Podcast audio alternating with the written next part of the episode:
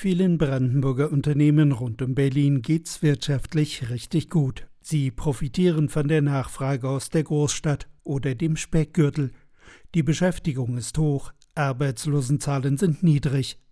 Zahlreiche Firmen in der Region haben ihr Konto beim größten kommunalen Finanzinstitut in Brandenburg, der Mittelbrandenburgischen Sparkasse MBS.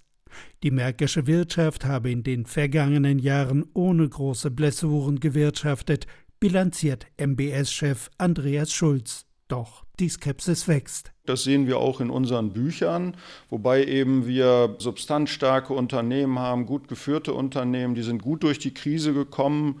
Insolvenzwelle ist ausgeblieben letztes Jahr, ist nach wie vor sehr ruhig. Für dieses und nächstes Jahr würde ich mir ein bisschen mehr Sorgen machen. Ja, weil also drei Jahre Dauerkrise und jetzt noch eins hinterher, das ist für Unternehmen eine Herausforderung. Rund drei Prozent Zinsanstieg in gut sechs Monaten. Im Geschäft mit Immobilienkrediten hat die Zinswende der Europäischen Zentralbank EZB im vergangenen Jahr in Brandenburg deutliche Bremsspuren hinterlassen. Torschlusspanik bei Immobilienkäufern sorgte zunächst für einen regelrechten Ansturm, im zweiten Halbjahr aber für rasante Talfahrt bei der Nachfrage. Immobilienmärkte konsolidieren etwas und Brandenburg ähm, hat ja einen hohen Strukturanteil im Immobiliengeschäft. Und da ist es sicherlich so, dass dieser Cocktail ein bisschen toxisch ist, was sich da zusammengesammelt hat.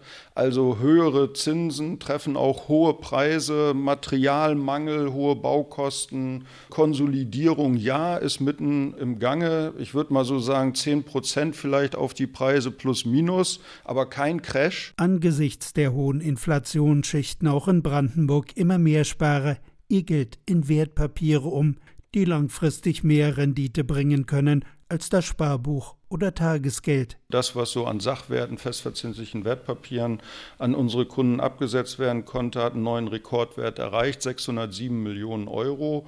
Und das bleibt auch das Thema, weil selbst wenn Sie so im mittelfristigen Sparbereich so Festzinsanlage wieder eine 2 vorm Komma sehen, ist das ja bei 8, 9 Prozent Inflation ein negativer Realzins, der enorm ist. Und nur durch Beimischung von Sachwerten kriege ich da ja sowas hin wie Vermögenserhalt von Vermögen Vermögensmehrung, naja, das ist schon immer noch schwierig in diesen Zeiten. Ein besonderes Problem für Banken sind Kriminelle, die Geldautomaten sprengen. In Großköres waren die Schäden so groß, dass dort nun ein ganzes Haus abgerissen werden muss. RBB 24 Inforadio vom Rundfunk Berlin-Brandenburg.